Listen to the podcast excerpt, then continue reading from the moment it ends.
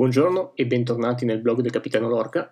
Sono rimasto assente qualche settimana perché ho dovuto terminare alcuni esami all'università, perché sto finendo giurisprudenza, come molti ascoltatori sapranno, e oggi vorrei parlarvi di un fenomeno che sta colpendo sempre di più moltissime persone.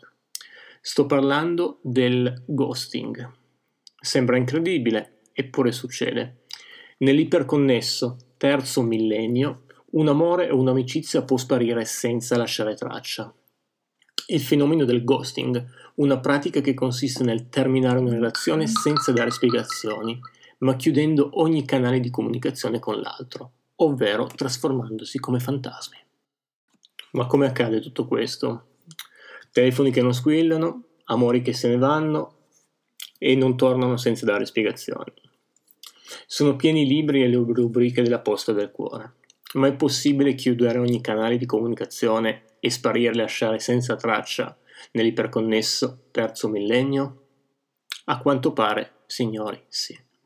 Se la ragazza con la quale ti stavi uscendo ha smesso di punto in bianco di rispondere alle tue chiamate e ai tuoi messaggi, ti ha cancellato tutti i social, sei stato vittima di ghosting. Il fenomeno ghosting. Hai conosciuto una ragazza, avete iniziato a frequentarvi e ti sembrava che andasse tutto bene.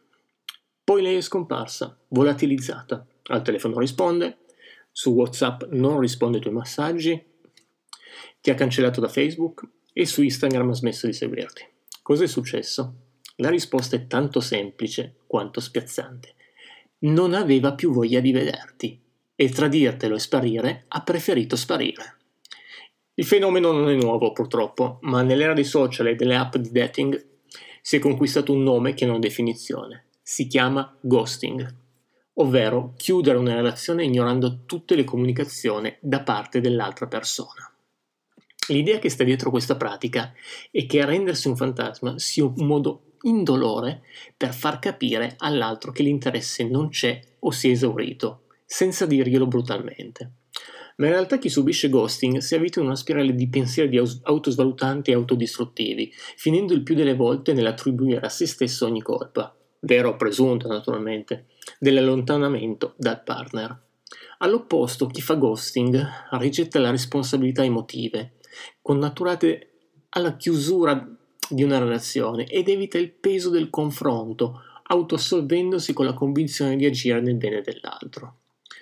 Il fenomeno riguarda i rapporti d'amore e di amicizia, sia di lunga data che recenti, e un sondaggio condotto nel 2016 da YouGov e Huffington Post ha rivelato che è la pratica più diffusa di quanto si possa immaginare, con l'11% degli intervistati che ha ammesso di averlo fatto ghosting almeno una volta nella vita, e interessa soprattutto la popolazione di età compresa tra i 18 e i 29 anni. E possiamo dire che sta colpendo anche la fascia che dai 30 ai 50. Ma chi fa ghosting? Tracciare l'identikit di chi fa ghosting può risultare fuorviante e pericoloso, ma esistono alcune categorie di persone, uomini o donne, che sembrano più predisposte di altre a mettere in atto questa pratica. Tra i soggetti ai quali devi fare attenzione ci sono i narcisisti. Ma chi sono i narcisisti? Sono coloro che manifestano un egocentrismo patologico, hanno difficoltà a mostrare empatia, ricercano continuamente l'ammirazione da parte degli altri e l'affermazione personale, sono ipersensibili alle critiche e fanno fatica a mostrare rimorso e gratitudine. Lo so, adesso incominciate a dire, potrebbe essere che sì, ve lo assicuro, è successo anche a me, però naturalmente la vita va avanti. Si porta tutto avanti. Anzi, ricordatevi sempre 6 cose importantissime quando succedono. Voi siete importanti, voi siete amati, voi avete uno scopo, voi siete speciali e unici, voi siete pieni di sentimenti e soprattutto, sì, siete belli, lo siete. Quando capitano questo. Torniamo al nostro ghosting. Allo stesso modo dovete guardarvi dalle persone che danno priorità assoluta alla realizzazione personale e nei rapporti manifestano un atteggiamento ambivalente, oscillando tra totale coinvolgimento ed estrema freddezza. Mantenete alta la guardia anche con chi appare molto troppo misterioso e chi è incline a mentire e non mostra rispetto per gli altri o ne mostra poco, e con chi ha un comportamento passivo-aggressivo o infantile, e soprattutto non tornare sui tuoi passi con chi ha già una volta reso vittima di ghosting. Ma come ci si deve comportare con una persona se si comporta così, se sparisce? Il ghosting può avere effetti dirompenti su una persona. Secondo uno studio dell'Accademia delle Scienze del 2011, il rifiuto sociale innesca nel cervello le stesse reazioni chimiche del dolore fisico. Ma non è che una spiegazione alle conseguenze dell'abbandono questa. Quando il partner o l'amico sparisce nel nulla, si manifestano sentimenti di preoccupazione, rabbia, paura, odio, e si mette in discussione non solo la relazione, ma anche, soprattutto, se stessi e le proprie capacità di discernimento. Com'è possibile evitare questa spirale autodistruttiva? Molto semplice. La prima cosa che devi tenere in mente è il fatto che è più importante e che una persona che si comporta così non merita la tua attenzione e tantomeno il tuo affetto e il tuo amore. Davvero vuoi soffrire per qualcuno che ritiene che il modo migliore di chiudere un rapporto di amore o di amicizia sia scomparire senza dare spiegazioni né lasciare traccia?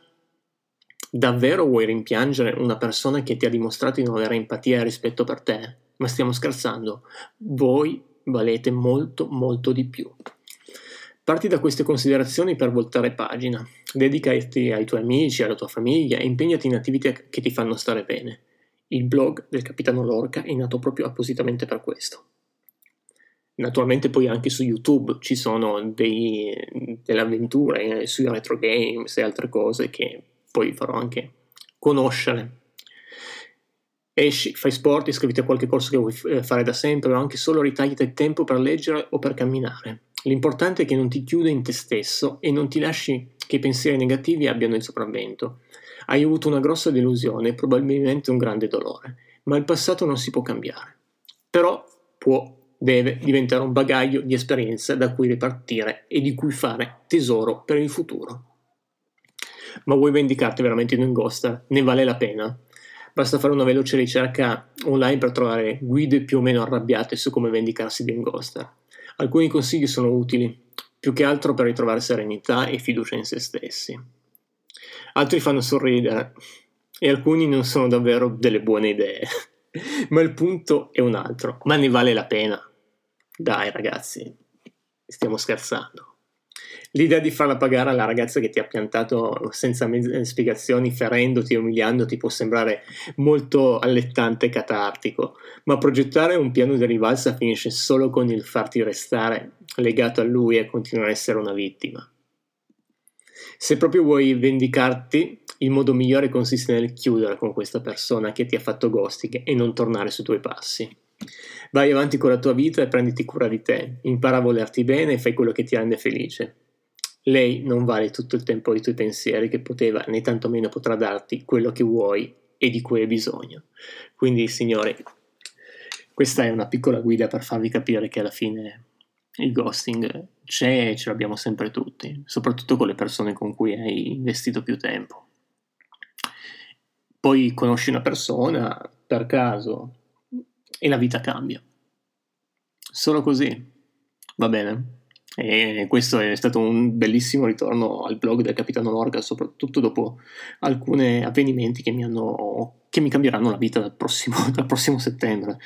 E, infatti farò solo una puntata a settimana del podcast. Va bene? Vi ringrazio a tutti. Buona giornata.